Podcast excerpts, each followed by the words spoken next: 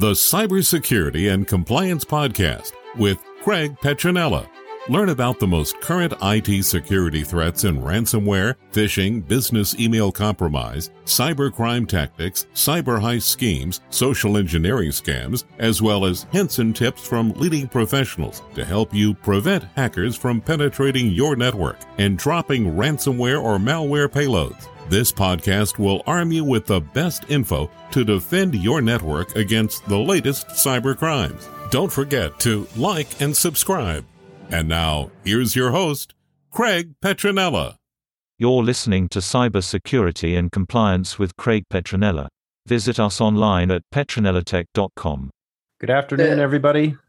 Today's another exciting day on um, Bitcoin, cryptocurrency. We got BJ. Hello. What day isn't exciting anymore on the cryptocurrency and cybersecurity? yeah, really. Well, yesterday we had the. We might as well reserve podcast for that day. That would be a more more significant day. yeah, no kidding. So yesterday we had the big Facebook outage. What was it? Six hours of downtime. Yeah, it was pretty long. So they're still investigating the cause or the root cause of it. Sure yeah. there was a lot of unhappy people. That's interesting that you that you um, differentiate because that probably is very important to say that because it is a factor. You know, like what's the cause and what's the root cause. Right.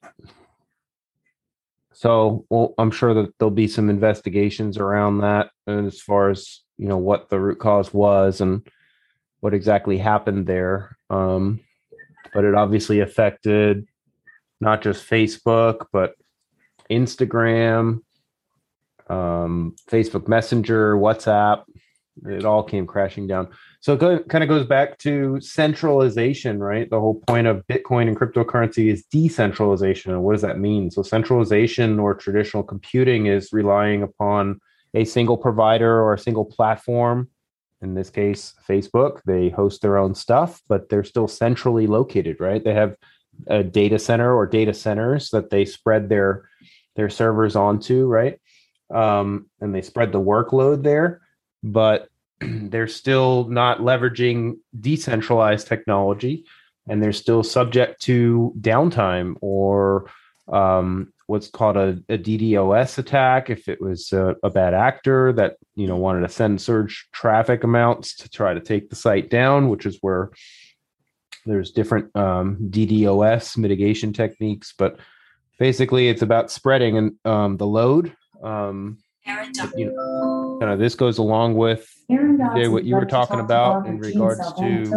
Sorry, the, Craig, um, this is perfect live drama happening right now. I have uh, Aaron's calling back to get on this podcast, and I have my Alexa linked now, so it's I can't silence it because it's my speaker in the background saying it, and I, I've never I don't know how to I don't know how to I just linked it all together, you know. so you could hear my phone ringing and then and then you could hear Alexa come on announcing the call from the speaker across the room. And for a second, I wasn't sure what to do because it caught me off guard because I was trying to deal with my phone as my speaker was doing something. so, oh gosh. Yeah. So, but that's that's a good that's a like a, it's a perfect example of this whole what's going on. It's like try, try, we're at that point right of trying to tie it all together, but um, so Aaron was just calling, trying to trying to join this call, I think. So that's what that was. And then okay. Well, as I was saying about the you know centralization versus decentralization, I was talking about um, you know the Facebook outage, and then I was going to segue into how BJ you were talking about um, Siacoin and Skynet and how they were hit with a DDoS attack and how it survived. It was six days, I think you said, right? Yeah. So um, so Sia coin, Sia, the Sia blockchain, which is was the foundational layer for the decentralized storage um, for the Skynet um, open protocol, which um, so so that is a decentralized set of um, it's a toolkit is the way they explain it, a toolkit and a decentralized internet protocol, and it was built upon or placed upon the foundational layer, which was the Sia blockchain, because it was the fastest blockchain. And so it's data storage, but decentralized. And so there was an interesting example of um, the benefit of this. um, a few weeks ago, there was a, it looked like a coordinated um, denial of service attack against the SIA hosts because of the nature of the way it works. Um, there's a, a, large number of hosts spread across the SIA blockchain network um, that are hosting data that Skynet accesses. And so um, during the event, I guess a bunch of these hosts were hit independently um, with this denial of service attack. So, um, but the the remarkable news from that was that the actual collective network um, didn't lose any data during this coordinated attack um, because of the nature nature of decentralized storage. You well, know, that's because that's because they had enough nodes participating in the network to be, and the the um, the ones that we were hit and deactivated or disrupted they were outnumbered by the nodes that were active. Yes. So the active and- nodes took on the load and kept the network running, which is just like how Bitcoin works. You know, Bitcoin's it's always the target, right? I mean, the hackers are always trying to break the blockchain, but Bitcoin's blockchain is the longest blockchain and the longest blockchain is the most secure. So every single second of every day that the network lives, it's adding to the chain length and the longer chain is the strongest chain. So it becomes stronger and more resilient every day. So even if a country were to say, oh, we're going to ban Bitcoin like China did, well, the rest of the world is taking up the slack, right? So as nodes drop, new ones come up. And as long as there's enough nodes or even one still lit, the network still runs. Um, obviously, the more nodes, the faster the transactions go and um, the less nodes when there was disruption with the China ban, things slow down a bit. But as things speed up and slow down, the point is that there's no one power or central location or person or computer network to target to take it down. You can't take it down unless everyone in the world were all to agree that okay, we're going to all take it down and we're all going to push the power button all at the same time. you know, well, we can't you know we can't agree on ice cream flavors. How are yeah. we going to agree on that? that is so funny that you say that because just yesterday I had this funny thought to myself. I was like, you know what? We we could really learn something as a species by watching children, our children, because if you if you watch their behavior, like they're so united, right? Like they got their song baby shark to the all-time number one ranked you know yep. youtube video like they they they united together the kids did and they got their video to the number one spot of any, of any youtube video ever right yeah it, and so well and it's it's it's all you know around there's all different ways you can look at it too but the you know the point is like you know we were talking bj about the shiba inu coin right with yeah. the, with the dog and how it's supposed to be like the at least the little bit of research that i did on it it was like the arch enemy of the the dogecoin right or dogecoin however you want to say it. Uh, but anyway my point is it's it's a coin that somebody created oh well i like this breed of dog. I'm going to create a coin around it. It may not have any realistic utility or value or purpose like ethereum you know you could actually run stuff and program smart contracts on the network, on the blockchain, and do stuff with it, right? Well, you might not be able to do anything really with this particular coin, but if enough people buy it and they feel value in it or they feel good buying it, the value is going to go up because it's supply and demand, right? Um, my point is that it's really up to the world to decide yeah. what is worth whatever, right? True. You know, that's an interesting point. And you know, um, b- before we move on to crypto, one last thing though about what makes the technology of decentralization and blockchain so fascinating. So back to that um, coordinated DDoS attack that the SIA host suffered and no data was lost. But it's interesting. Aside from what you pointed out, as far as um, you know, the the block, the chain, you know, being an immutable record and all that. Aside from that, like they didn't lose data because it's decentralized and there was no one single point of failure. Um, because even if a couple of hosts are compromised, the data still exists elsewhere because of the way they're storing the data. It's not like one host has like say if I store 50 gigabytes of data, it's not like one host has that 50 gigabytes of data. They're That's spreading right. it out across the network, but they're also on top of that, another layer of protection and strategy that they've used on top of spreading it out, they've created like seed packets of the data and put those all over the place on the network. And so if a host is hit with ransomware and all their data is locked up, they can piece together the data just by gathering what exists with all the other the other hosts. And right. so it it really does um, it's like the power of, of unity, you know, it's exemplified well, in a block. And it's similar to I don't know if you ever heard of PAR, PAR, but back, you know, about 20 years ago or so, um, we didn't have the speeds of internet that we have now. You know, we were still using modems and, and you know, we were just DSL was just coming out, right? Um, so faster broadband was just really getting started.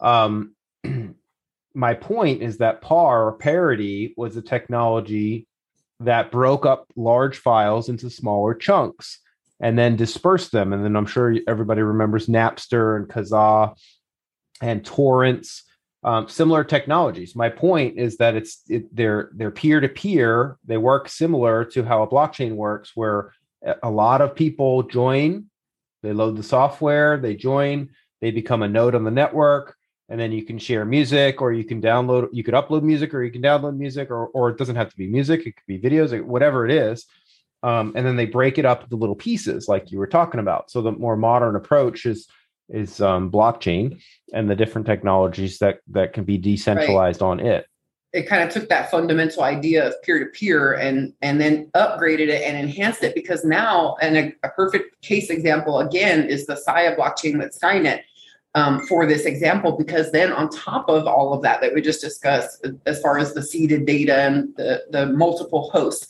on top of that they they have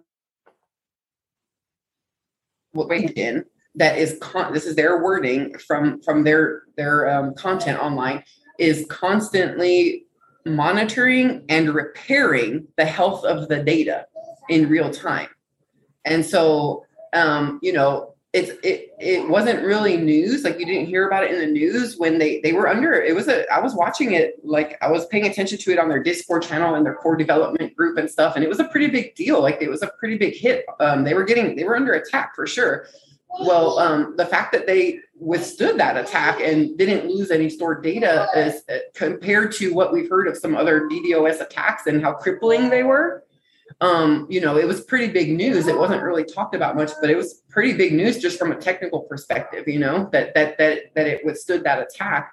Um, and whatever this this automation engine is doing um, to, according to their words, um, monitor and repair the health of the data real time. Well, um, you know, they definitely withstood that attack. Yeah, and and you know, what came to mind as you were talking about that is you know facebook right? You know how facebook is really under the microscope and getting criticized for ethics and things like that and then the downtime issue you know yesterday.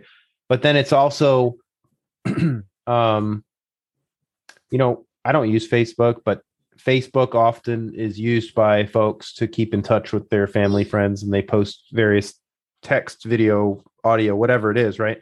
So it's this platform um, however, it's still quote unquote regulated by wherever it is, right? So like China censors it and other countries censor it or ban it. Um, but what if we go into the future and there's a version of Facebook or a type of site like Facebook that is decentralized, then there's there's literally no stopping it. There's no re- you know it's it goes back to free speech, right? But there's no regulation right? So as we go into this decentralized world, it the regulation really depends on where you're logging in from, right? Right. So, yeah, so that like my point is that that could you know we we in our country rely upon the rules and regulations set forth by our politicians, right? And what you can't can and can't do at a state or a federal level, right? There's compliance around it. My point is, and and you can't go on Facebook and go post like terrorist activity, you know, whatever. They're they're going to censor that, right? Um, there's going to be checks and balances. I wonder how things will work in the future with decentralization on a platform that isn't centrally owned by any one person. Like like right now, Facebook's owned by Mark Zuckerberg, right? Mhm. But but what I'm saying is like in the future there could be a Facebook like system or a site, Mm. right, that can be participated in by the masses or the nodes anonymously or maybe it's not anonymous. I don't know. My I don't know what the future well, there's holds. there's technology in existence right now like that again on Skynet. So they've done a lot of upgrades recently, and they have something called SkyFeed, which is a social network um, hosted on Skynet, and so it's again it's decentralized, and you have so in tandem with that. So they have this new they have apps on Skynet called SKAPPS, S K A P P S and there's stuff to you know host websites there's stuff for um, social media stuff. So there's all these different things. And one thing that they do is they give you access to any apps that are on there the data in the apps it's open source. And so developers for apps can access those apps to build their apps upon and kind of link it all together. For logging in purposes they have what's called skylinks and that link gets you into everything um, that's hosted there like all the different apps and everything on skynet is um, accessible with your your um, My Sky, your your My Sky login. Then they have the Sky Feed social network, but they recently unveiled a huge um, upgrade called Home Screen. And with Home Screen, um, it's a decentralized front end, so the user interface. And so now, not only do you have your data stored you can store it anonymously if you prefer. You don't need to um, uh, create an account on Skynet. You can just share data anonymously. Um, but you have then you have decentralized storage of your data, but you also have a decentralized front end. So the way that works is like if you use other sites and stuff that are on Web 3.0, which is what you know this is called this this new blockchain internet, blockchain based internet. If you have other um, sites on Web 3.0 that you use, you can use home screen through Skynet and download, um, you know, a copy of the uh, they call it the metadata, I guess. I don't, I'm not familiar with that term, but, and they, um, with that, you then can store that version um, of the front end, the user interface, so that if there's later upgrades or changes or forks or anything that you don't personally agree with, you can choose which version to use. Um, and you can do this with any, um, you know, any compatible site on Web 3.0. And the list just seems to be growing daily on what's compatible with it. Yeah, yeah, there's definitely some interesting use cases that are coming about with with Skynet. It's definitely exciting to read about. Well, and the Um, other thing that's exciting is the upload speeds. So um, I did a personal experiment myself. I had a video, and it was like a, um, this video in particular was like a 10 minute video that I was trying to upload to different platforms, and I was getting very frustrated. This happened this weekend, and it was it literally took me hours of my time. Um, I was trying to upload this video to many different platforms, and it was only a 10 minute video, but it took so long. I tried uploading it to Outlook. I was uploading it to um, uh, different, uh, like encrypted email storage. I, I was using many different platforms. And the amount of time that the video took to upload, usually it would time out and give me an error before it even finished. Um, but when I finally got it uploaded on Skynet, the, the upload time comparatively, if I had to estimate with any other platform I used to upload, including iCloud, I used iCloud as well. Skynet uploaded at least 10 times faster, at least. It was a it was a night and day difference. So Well, that's exciting yeah, as well. it makes. But think about it; it makes sense, right? Because there's probably nodes that are closer to where you're centrally located Huh. on the network, so it does the data doesn't have to travel as fast, and it's dispersed against hundreds or thousands of different nodes, right? So it's broken up into small pieces. So it makes perfect sense because if you're going to upload it to a central location, you're going from wherever you are in the world to wherever they are in the world. And it's it's a longer road to travel, right? It's not because is that what it is, Craig? Is it when you're uploading something, is the data actually traveling physical distance? Well, yeah, it's got to go through your internet connection, your computer, your network, your internet connection. It's you know, it's kind of like the telephone, right? So you have to go from wherever you are in the world and then get routed out through the internet through whatever provider you're using and then hop around through the routers of wherever the destination is. So if I'm going to go send something from here on the East Coast to the West Coast, let's say, you know, from North Carolina to California, it's going to take longer because of that all the hops that it has to go through that distance right? So with websites, at least with traditional websites, that's where CDN technology or content delivery networks come into play, where the website will load faster for the so say the website is is centrally hosted on the East Coast in New York, and you want it to load really fast for people in France or in Canada or different parts of the world that are far away, like Australia, for example, or China, it's going to load super slow if it's hosted there because look at the distance, right? But if you use what's called a distributed content delivery network that takes your website and caches it, takes copies of it, and puts it at strategic places that are close to people, right? That you shorten the distance of how far the content is from every, and that's really what decentralized that's really what skynet's doing too in this context. It's it's bringing the data in this case flat data or cold data that is you know files like pdfs word documents uh, images photos data that's not open or being used even videos.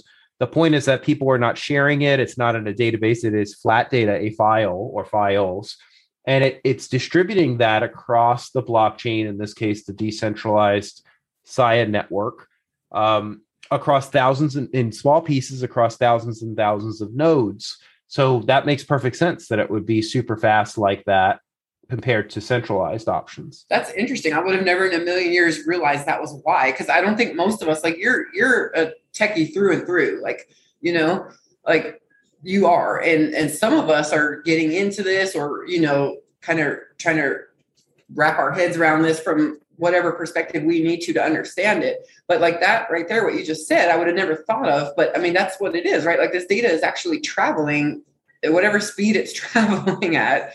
And it's it's going who knows where you know? So that's a that's something that we don't think about when we upload things and stuff. We're not we're not even aware of this process yeah. Um, so my point is that it's going to be another huge disruptor in the future, right? So like, you know, I I wanted to buy something the other day personally. Um, I go to buy it. It's at a new website I haven't used before. So I order it kind of like an Amazon. I order what I, what I want, and I get a phone call from the company saying that I need to verify because I'm a new customer. I need to verify that I'm who I am. And I'm like, okay, well, you know, I've done that before. My my point though is that with a blockchain solution like Bitcoin or anything, Ethereum, any kind of cryptocurrency, um, that step is completely eliminated. So, like, I didn't mind going through that quote unquote verification hoop to, you know, kind of raise my hand and prove who I am.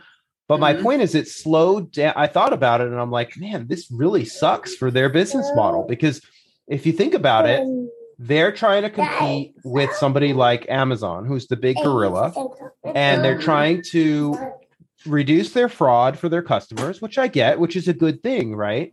But but my point though is it it put a huge hurdle and delay for me. So now I have to wait an extra day because they didn't ship my item. Right. Right. So now I not I went through the verification. I did what they asked me to do and I passed the verification and proof. But my point is that I don't think people realize how big of a disruption we're going to go through in the near future because right. all these banks and these middle middleware or middle technologies that that or or hoops like they did they went through this anti-fraud hoop because they want to make sure and I get that and that's a good thing but that is completely unnecessary with something right. like a Bitcoin transaction or right. there's no have any of that. You don't have any of that system, and you just trust the data that's immutable. Yeah, and but but here's the but here's the other thing too. If I want to send you, or if you want to send me a million dollars, if you tried to send me that much money, just think of all the red flags and phone calls and crap you would have to do to say it's really you to prove your identity. You know what I'm saying? My point is that it would take literally a long time to get that money from you to me or vice versa. Whereas with crypto, it would literally take minutes. And, it, right. and and there's nobody to say, oh wow, you're sending a million dollars. That's a lot of money. You know what I mean? There's nobody to criticize yeah. the transaction, whether big or small. And I don't think people really grasp or understand that fully yet because right. there's going to be so much of these middle companies that completely get wiped off the face of the earth. Yeah. There well, let me give you an example. The other day, for the first time eh, that I can recall, I did I did a transaction. I cashed out some of my crypto, a certain coin. I had to buy some funeral flowers for a very good friend of mine, and I cashed out crypto, moved it from one exchange to another because that was the one that was linked to my bank. Well, instead of using my bank, because it was a one to three day time to get the money to my bank, and I was like, well, crap, that's that's a little longer than I like because the funeral is soon, you know. So I looked at the options and I could transfer immediately to my PayPal.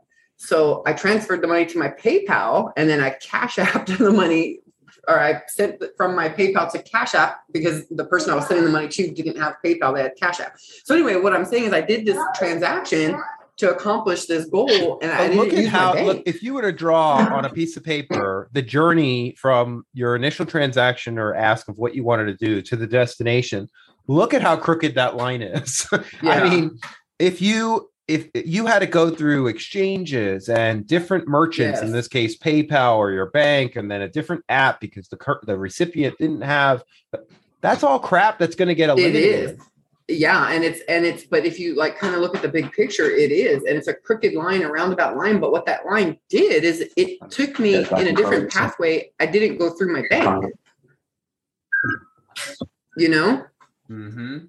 so that's the thing that crooked pathway that needs to now be aligned and straightened but that pathway took me around the banking system. I yeah didn't use my- it for that transaction but my point had the merchant, in this case, the flower shop or wherever you wanted to buy the flowers, had they just accepted the crypto that you had mm-hmm. in your mm-hmm. in your exchange account or your wallet, right. That you would have skipped all of that, and it would have been right. it would have been near instantaneous. It would have been minutes, and then it would have been shipped and on its way. So, so my that's point, the last step for all this, right? Is the adoption, the retail adoption, because the well, there's the there's the there. business. Well, there's the merchant or the business side, right? There's the you know, like I got a call the other day from a client or, or a past client, and they're like, you know, what if I want to take crypto for my my my products and services? And I'm like, okay, well, all you have to do is is this, and and companies like Coinbase have an e-commerce side, so you can sign up for their e-commerce and you can stick it on your website and immediately take crypto for, like in real time on, you know anything that is accepted on the coinbase um, exchange you can take crypto for. So that's huge if you think about it. Yeah it is. Yeah it really is well, anyway coinbase but, announced know. that they're doing they're letting people cash their paychecks now in coinbase atms i guess that are positioned across the nation where they can they can um, people can um, deposit their paycheck and they can either cash it or they can just convert it right to crypto my yeah well and and that is huge too but my point is i don't think that a lot of businesses really understand how much of an impact this is all going to be and how mm-hmm. much of a disruptor it's going to be because there's going to be more and more people that are going to hold that are going to hold various types of crypto. So there'll always be a need for an exchange to take that and flip it, or something like a PancakeSwap, or some type of flipping from whatever you have to whatever the recipient wants. There's always going to be a need for that. Mm-hmm. There's not going to be a need any longer for all these different middle technologies or verification steps. It's all right. going to go away and it's all going to get more streamlined. And there's not going to be a central authority, in this case, a bank, that will will criticize like like right now in the banking industry you know typically like if i uh, uh, like i was telling aaron this you know we were trying to with SuiteDash our crm system we were trying to add capability for ach so that we could take from our clients payments through checks electronic checks right well so much rigmarole just to set it up so long story short because SuiteDash doesn't integrate with everything we had to sign up with whatever they supported in this case, it was Stripe. So Stripe is a popular option for merchants to take credit cards and electronic check payments from their customers for, for their goods and services that they sell. Well, I'm bringing this up, BJ, because they any kind of merchant is going to put a limit on you and they're going to limit you because they're a bank, right? So they don't know mm-hmm. me, they don't know who who I am or or our track record. They're going to initially start us out at a, a, you know a number whether that it's kind of right. like getting your first credit card right you know you get mm-hmm. you know you mm-hmm. maybe get a $500 or a thousand dollar limit then you use it you show good payment behavior yeah it's a trust maybe, system instead of a yeah, that's right that's exactly right so my point is that the small amount that they gave us really makes it difficult to do business that way it, it yeah. really does because the volume you know you can't go through that channel so right. anyway my point is that all these delays and the scrutiny and the, the the human element of oh that that hits the threshold or that's out of the threshold all that stuff goes away and right. as you know i don't i'm sure you've read about cuba and um what was it el salvador and other countries now making bitcoin and, and cryptocurrency official tender right so Hmm. that's causing more adoption and more buying yeah. and will only cause pressure for price to continue to increase and mm-hmm. you know in mm-hmm. regards to well there was a did you see the article yesterday that featured edward snowden talking about he was saying that something about bitcoin has 10x regardless of a global government um, effort to to suppress the prices. Oh yeah yeah. Because but that's my well point. it's a major like, shift right? I mean this is a major paradigm shift because it changes the way that the economy works.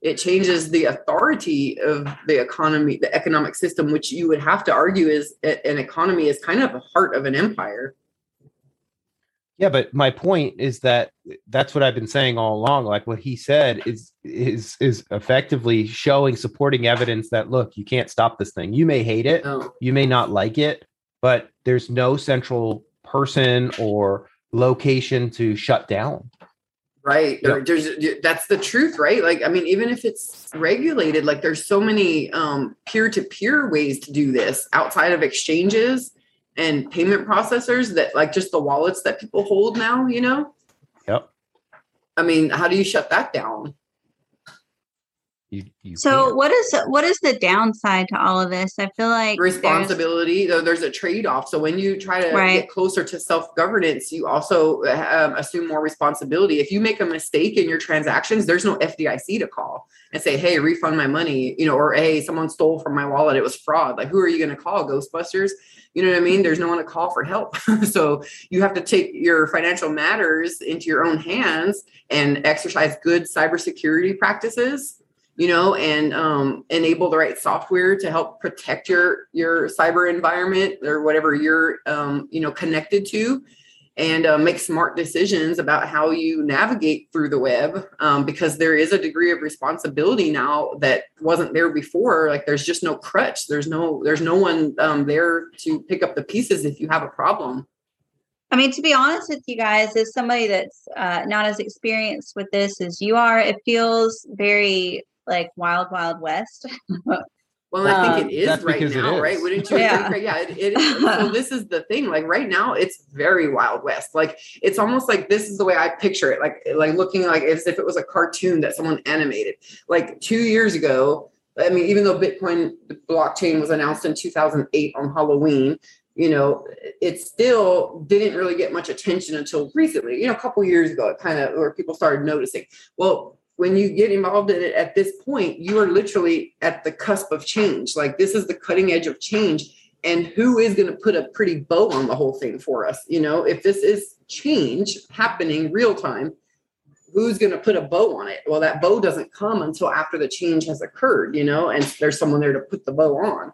But during the process of that change, yeah, it's wild west and it's a bunch of trial and error and it's a bunch of, you know, trying different technologies and seeing which one works the best. And and as we're starting to see with the different coins and the different blockchains, they all have different use cases. Like crypto is not just crypto. You have crypto, you have store of value, which is like Bitcoin, and then you have DeFi, decentralized finance, which is ways to do make financial transactions like lending and interest and these things on blockchains using coins. So that's DeFi, and then you have altcoins, which are typically altcoins are my favorite um, because altcoins really celebrate emerging technologies. You know, like altcoins are kind of like the face um, that's representative of the value of an emerging technology on a blockchain, and that's where um, a lot of my attention goes. But so these these are all different aspects of cryptocurrency, and some of these, you know, if you're paying attention to the technology behind them, some of them are such clear winners. You know, like we we follow very closely the Sia um, blockchain with the Skynet um, toolkit and protocol, and and Skynet's building its own blockchain right now. So that's an, an exciting pro- project to watch simply because of the superiority of the technology and I would say also the team behind it. Well, some of the coins are not so much. Like Craig was talking about the Shiba Inu coin. This, in my opinion, is falls into a whole nother category of, of coin, which isn't an official category, but it's kind of like a coin that's just it's just if you're paying attention to how these markets work and if you're um, kind of aware of the way that math works and um, and the and that the stock markets work because they flow to a, certain mathematical rhythm basically you know? Um, these coins like shiba inu although they might not have much of a purpose they do present opportunities you know? And so um, some of these coins are, are opportunistic kind of and then they may not have the longevity um, but they definitely appear to be some sort of a springboard. Like I'm watching the screen right now, and this Shiba Inu coin, which, like Craig said, doesn't really have much of a, a practical use case. It's it's it's at forty percent increase in 24 hours. So you know that's the thing. Like some of these coins are just merely almost seem like just windows of opportunity. Well, and it goes back to pure supply and demand, right? You know, yeah. I mean, it goes back to there's no no like in this case there's really no utility value of owning this coin it's really just right. um, supply and demand and there's i think there's so many quadrillion it's like a ridiculous supply so if you just imagine what since there's so much supply of it what how much people are buying of it to cause that drastic percentage change. it's pre- right. It's pretty mind boggling. Well, I mean, you can you see like it. how you said in the beginning of this call, Craig, that the world will decide. I forget what how you finished it, but the world does decide. Like you can look and see the direct correlation, right? Like if you go on Twitter right now, Shiba Inu is trending in technology on Twitter. It's also the highest performing coin uh, on my screen right now. You know, and so you can see there that like it's like the collective is moving certain things well that's forward. you know that's kind of it. It's the collective right? And that kind of segues into perfectly the non-fungible tokens or the nfts you know i was telling you bj you know um, i sent you some links about how snoop dogg um, the rapper has really gotten into nfts or non-fungible tokens and collectibles and he just spent almost four million dollars on some graphical artwork. And it's just mind-boggling to me. You know part of it makes sense because like if you had a a real picasso drawing or painting yes. um you know there's only so many of them right? It's supply and demand again but yes. how do you prove that it's real? How do you prove the authenticity? So right well, now you would have to it goes bring back it to, what Aaron said. It's the wild west right now. So this NFTs, like you said, part of it makes sense. The part of it that makes sense is the fundamental concept, which is attaching some a, a degree of identifiable identifiability to a coin. You know, where it's not you can't it can't be duplicated by another coin because it's attached to something non-fungible. Well, that's the part that makes sense. The part that doesn't make sense is everything else that's going on, like Snoop Dogg buying four million of, uh, you know, a, just a whatever digital something. Now that part is related to that part of the human psyche that jumps on fads and um, you know what i mean? When you release something that's new and shiny and bright what happens? The masses go running to it you know it's like a honeypot um, and eventually that dies down right? So it's a fad right now and everyone's trying to it's like almost the greed takes over like hurry let's go get it before they're out they're almost gone you know type mentality um, and then everyone's going to step back and realize how silly this all was. And then the real purpose of nfts you know which is to really you know designate something like a piece of property or you know a boat or you know even a birth certificate could be attached to an nft you know what i mean? Like those types of things like that's the real value in it not to mention like you then you can start to think like potential you know as blockchains get faster and faster and they work you know better and better. I mean then you have um you know then you have all kinds of possibilities that open up with nfts right Well, now I is that that unfortunate side effect of the wild west which is where some of the the herd mentality kind of unfortunately rears its head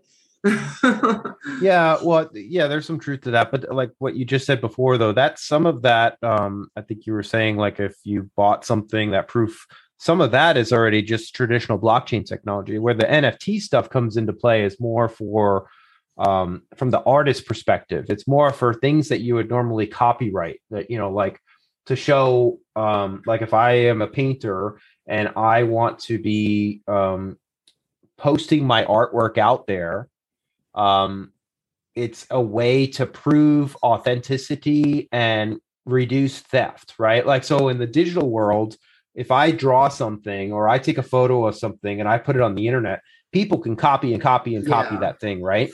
So with an NFT, you prove that you're the owner of it and you can that's that's a huge game changer right so i think that that is also why there's the catalyst of the fomo right um, the fear of missing out and the the rush or wild west towards the NFT in different ways. But my point is that um, I think NFTs are going to be here to stay, and you're going to see more of the art in in in um, paintings, in audio, and video, like movies, Yeah. things like that.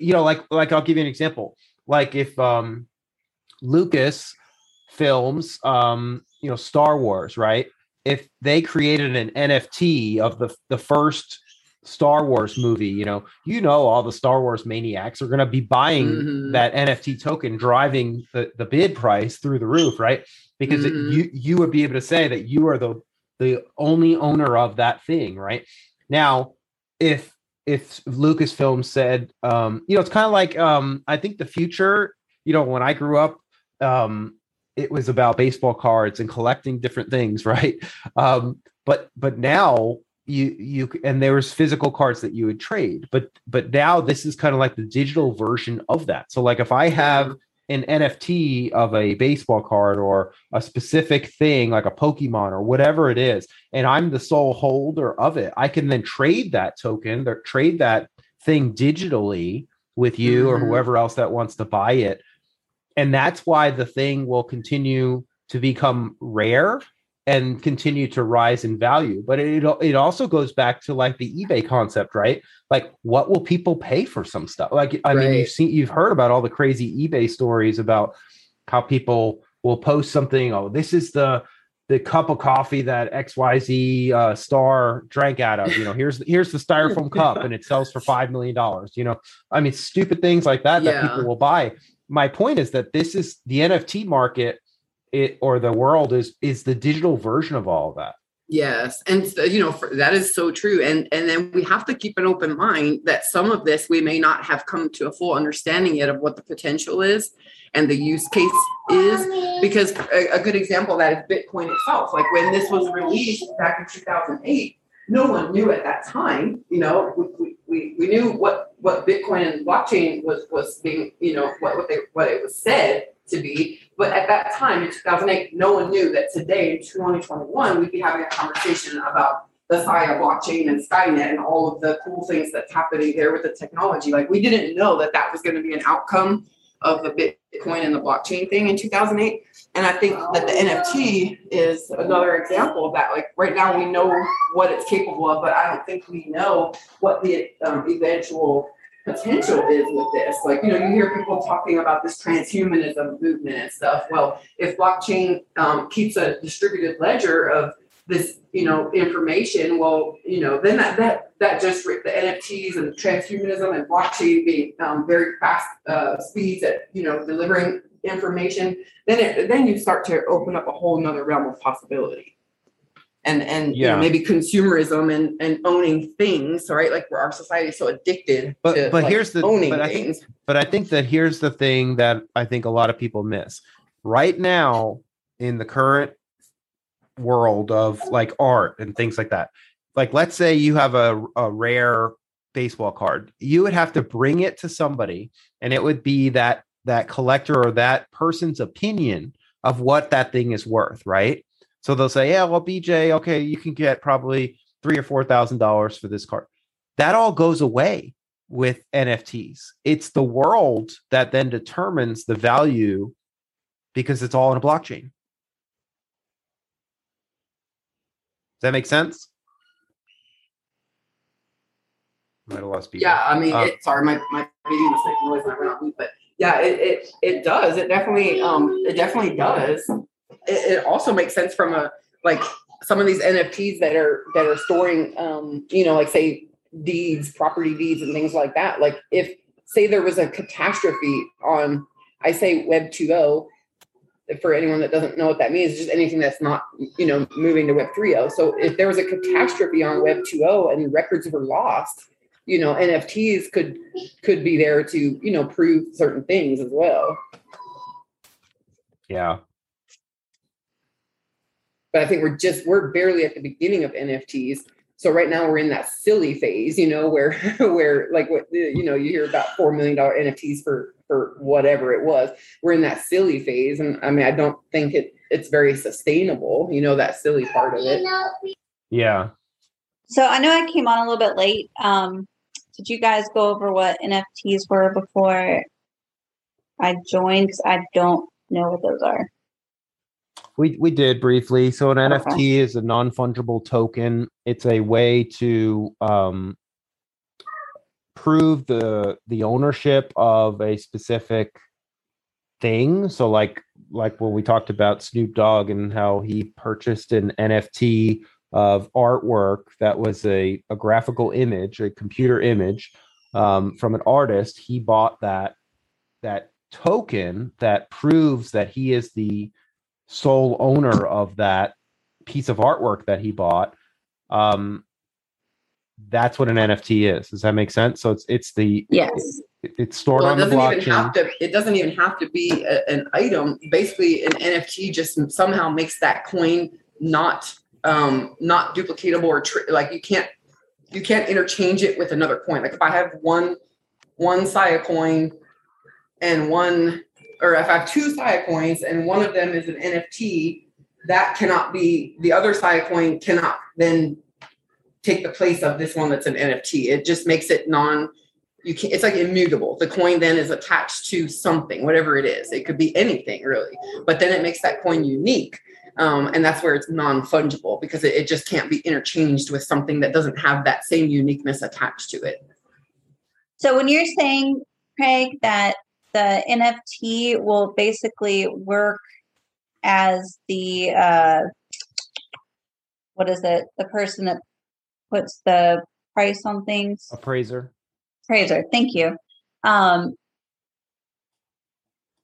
Well, the NFT So are you- doesn't. The NFT reduces the need for an appraiser. So basically, what an NFT does is it's a non-fungible token, a way to store, whether it's let's say Aaron, you uh, you find a Picasso or or some type of artist, and it's a painting. It could it doesn't have to be a painting. It could be Mhm. audio snippet. It could be your voice recorded um, saying something or singing something. It could be a video it could be um, a video of your of of um, your brother's kids. Whatever. The point is you can take that event if it's video or audio or artwork or you can draw on a napkin. You know like it, could be the, the first napkin sketch of how facebook was was um, broken out on a on a you know two napkins right at a bar somewhere. My point is you could take a picture of that the, the, the we'll use the napkin example. You can take a picture of the napkin, and that picture can then be converted into an NFT and be stored on a blockchain like Ethereum as a token. And then you are the only owner of that thing, and it's original and it's tied to you. so ba- basically, it's like an authenticator. Yeah, it Sort of? uses the blockchain, which proves which proves ownership, right? The blockchain Uh-huh. is a, a distributed ledger that tracks any kind of a, a, appends or changes or or things, right? It tracks the navigation of things stored on the ledger. So in this context, the NFT or non-fungible token is a way to prove that if you bought a collectible or you you bought um, like I said, the rights to an image, a, a file, whatever it is, it proves that you are that owner. So you don't need an appraiser. Nobody else none of those appraisers are needed anymore. You now have that token, and the value of that thing is purely supply and demand if there's a world of somebody else that might want it. Gotcha. That makes sense. Okay. So Yes. like collectors of uh, it, it could be anything. It could be, you know, um World War collectibles, right? Um you've got this this whatever it is, um you know, this gun that was used or uh, in this battle or whatever, you know, whatever. Um it, could, it like I said, it could be proof of ownership on a traditional blockchain or it can be an NFT in the digital world. And it, I mean, it doesn't have to be ownership too. It's just something. It's just a uniqueness, Erin. It's just Mhm. something that's non-fungible. So it just makes that coin different from all the other coins on that blockchain. You can put an L stamp on it. But the there you go. author, like- like- it's now an NFT. like you know how like pokemon cards are popular with kids you know they like the different characters and stuff like that well in this case pokemon is the author right so pokemon could say we're going to release only one of this special drawing or character card or or whatever right a collectible card well they could make that into an nft that you somebody in the world can then buy and then they're they're the only holder of that coin so if you think about it and pokemon is around 30 years from now or whatever, that thing is super rare and Pokemon fanatics will pay exponential prices for that thing, right? Because you're the the one person in the world that has it and you can prove it. That's pretty cool. Yeah, it's just So an ident- something uniquely identifiable that makes it non-transferable with other coins. I mean, it could be it could be a, a human DNA sequence. You know, uh, that that would make an NFT. I mean, it it counts. You know, anything that's anything that's non, you know, that that then it is different from all the other coins, and no other coin can can um, pretend to be that coin. You know what I'm saying? That's what it mm-hmm. is. It's non-fungible. And I wish they would have used better terminology because non-fungible, like that's not even a term we use, right? But no, whatever. Now it is. yeah, now it is. just like Yeah. just like crypto wasn't something Yeah, we used, but now they're very like, we'll make up everything. yeah. I mean, it's you know, we're but the thing is, is like I'm grateful myself personally to be alive in, during this time because I mean, you know, this is this is just like it's all everything is just changing and we're learning like art like I don't I don't know about you guys when I grew up as a child like I just had this belief system and mindset that the world was set in stone you know Mhm. and that nothing was really changeable especially not the big things you know like economy and all these things. Like those things are definitely not changeable you know? Those things are just immutable set in stone. Well we're all learning otherwise now you, you know firsthand live watching it happen Well, and even honestly, like I've I found um it just reminded me like I've I've become really obsessed basically with like watching uh Cosmos and things like that and Pangea. I remember the first time I learned about Pangea and you're like, wow, the earth looked different. That's absolutely crazy because you are it's true when you're young, you think that like everything is the way it is and that's how it's going to be because that's how it's always been. But then you learn that no, that's not the truth. And at some Well- point in the future, things are going to change. Well, Everything yeah. will change. we didn't know when we were growing up because the world was looked pretty and it was cool and we were exploring and having fun and, but we didn't realize because our viewpoint was what it was we didn't realize that we lived in a very disjointed world you know and now that um, we're watching things like blockchain which is unifying in itself you know because of just what it is technologically speaking and then the communities that surround the blockchain um, but we're watching and then you know watching the internet of things. And you know i don't know if you've seen like on your devices but it's very common now when you pull up a new app or a website like if i'm inside of one app and then i go click on another app or something i'll get a pop-up. And this happens all the time now. I'll get a pop-up saying this app would like permission to access this app or you know what i mean like they're it's all connecting and Mhm. um so as these connections are being formed with the internet of things um and you have the blockchain that's you know a very connected technology and then um you know and you have nature itself like Erin you were talking about a special that you watch like you like those cosmos shows about like trees and the, network inside of the earth. The mycelium, yeah. Yeah, basically It's really being- cool. it's like a natural IoT, like you know, like how the earth works and how the trees and the roots work and all the plants and everything. It's like a natural IoT.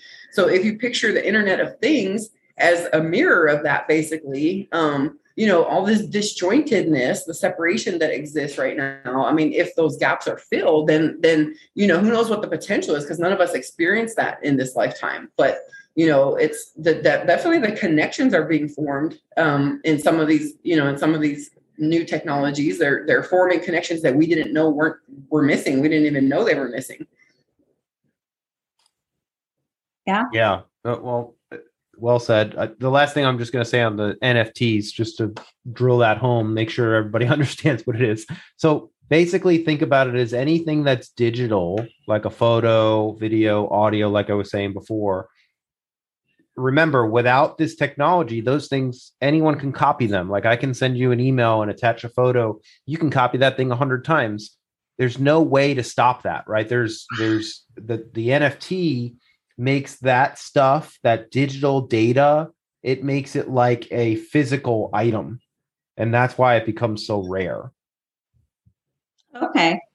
Is so almost, but and also almost like a fingerprint. like a fingerprint yeah like a way to identify that point in time so like Mhm. like i said it could be a photo it could be video it could be audio whatever it proves a snapshot of that day and time that you were asking about metadata earlier so typically when you take a photo like with your iphone or your droid and you take a picture of something the metadata is the gps coordinates of where that picture was taken and what type of camera it was taken from. So, like if you take a picture with an iPhone, by default, it's going to show in the metadata of that picture, it's going to show the date and time, the camera or the phone, and the specs of the the camera, like the aperture, the the size of the um, you know how many megapixels, what is the resolution of that picture. It's going to show the GPS coordinates and where it where it was taken in the world. All that stuff is attached to your photo. So when when people go and snap pictures and then they upload them on to facebook for example they don't realize that all that other data is going along with it. So if you're taking pictures at your house well guess what? You just shared your address and your gps coordinates of exactly where you took those pictures when you put them on social media or you email them out so going back to the nft thing um, it's a fingerprint or, or a uniqueness that's tied to a token which proves the ownership of it. So anybody in the world can create one and you can put it out there and attach it to a blockchain like Ethereum and you can store these NFTs on your ledger, your digital ledger. And there's no sense? Yeah. And so basically, also, kind of my understanding from what you're saying, there's there's not really any way to change it without leaving a tr- a trace, right? So yeah, so that basically so so if you don't have like let's say I sell you my NFT of our company logo or whatever. Like I've I took I I snapshotted it in time and created an NFT token and sold it, right? And let's say I sold it for a thousand dollars. Well, anyone in the world can go fraudulently get that picture, but they Mhm. can't prove the authenticity of it. So it goes away. It has no value. Whereas the one that that you bought or the NFT tied to it, that's why it has value because you have proof of ownership on a public immutable blockchain. okay? That makes sense. I'm trying to like as I'm learning about it, like listening to you guys, I'm trying to think of sort of the pros and the cons with it and figure out like I don't know, like how could somebody con somebody with it or do you know what I mean? Like what are the Well, there's not very many cons. It's it's more pros than cons, so to speak, if you use that context, because it's also about else- which blockchain you're choosing because they are not all the same Yeah. Well, well, I mean, think about it this way: like if your kid draws a picture of for you, right, and you want to save that picture, and you want to, um, you know, submit it to I don't know, whatever, either you know for personal reasons or or for whatever you like that picture. You know, it, you can create a token around it, and somebody else in the world might also like that picture too. Um, and that's how the value might rise because other people might want it, they might demand it. But everything else in the world that's not tied to the authenticity doesn't have as much or any value if you look at it from that perspective. So I could see a world in the future where there are NFTs tied to things we buy. Like if we buy a video on Amazon, you know, um, there might be an NFT tied to that that proves that we bought that video. You know, that there might be sound or music in the future that have NFTs tied to them from the artist. You know, like um, I could see a future of of having that proof of ownership. So then the artist or the creator or the or the author could then dictate how many items are available, right? They can control the supply. Mm-hmm. So just different different ways to think about it. Um, the last thing There's I just going want to to be talk layers about. to it and lots of different possibilities and options. You know, one case use for NFTs, there could be a thousand. You know, there could be ten thousand. And just Mhm. like with the cryptos and the blockchains, you know, the winners will emerge eventually. We're very brand new in the NFT space. That we talked about. We talked about Skynet creating its own blockchain, not breaking off from the Sia blockchains. It's still the underlying storage foundation but creating its own blockchain. And the, the reason that they claimed they did that was mainly to be able to support NFTs. So it is very important in the in the industry, and it more than likely is the next stage of progression with this whole space. But the the case uses for it, I'm sure, will continue to to unravel, you know, and unfold as as as we move forward with the whole the whole thing. Because Yep. Yeah, you know, Craig, we've been watching it for a few years, and you can see that today our understanding of this stuff, as we perceive it, is very different than a few years ago because of how things are unfolding in the space. Like now we're seeing, like, okay, it's very clear that you know these coins, the DeFi coins are this, and the altcoins are this, and of these altcoins, these are where the technologies are, and NFTs, and you know the, the speeds of the blockchains, and all all this different stuff. You know.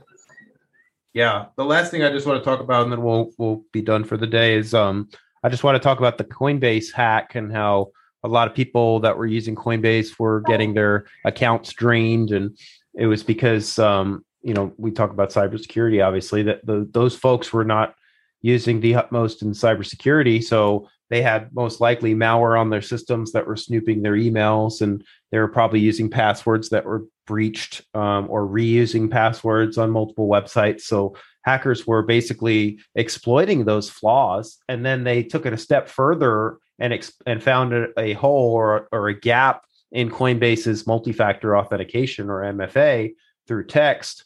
Um, they found a gap there, and long story short, the the um, the folks that suffered through this are Coinbase is actually reimbursing, which is good to hear. Um, but it, it goes back to good cybersecurity hygiene, and you you have to be doing the stuff that we've been preaching for such a long time, which is unique passwords, long complex, use technologies like Gatekeeper or token-based authentication, use keystroke encryption. Um, you know, sign up for our training if you haven't signed up for our training. But you you've got to do these things and continuously educate yourself on how to not get hacked because if you don't keep tr- trying to stay a step ahead then sadly you can fall victim too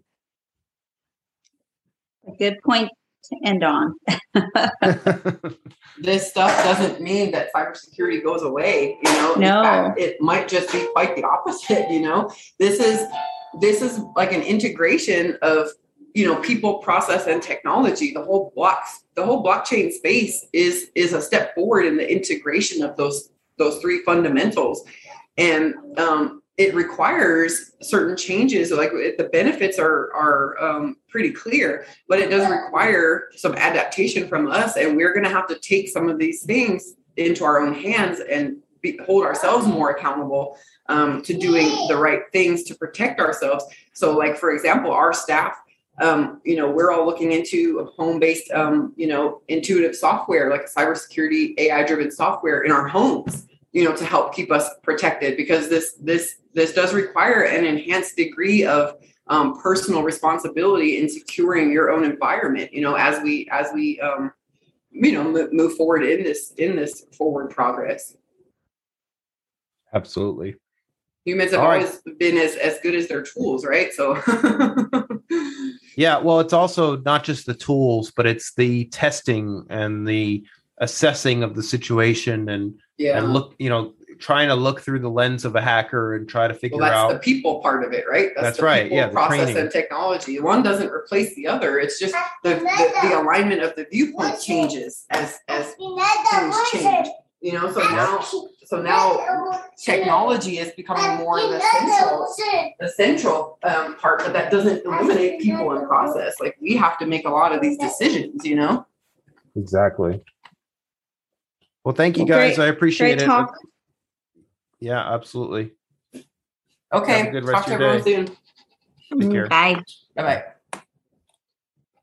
Thanks for listening to yet another episode of Cybersecurity and Compliance with Craig Petronella. Listen to all of our podcasts on Apple, Google, and Spotify. Visit us online at petronellatech.com to book a meeting with Craig about your business. Thanks for listening to the Cybersecurity and Compliance Podcast with Craig Petronella. For other episodes and more information, visit petronellatech.com. Also visit our other websites, compliancearmor.com and blockchainsecurity.com. Don't forget to like and subscribe. Thanks for listening and stay secure.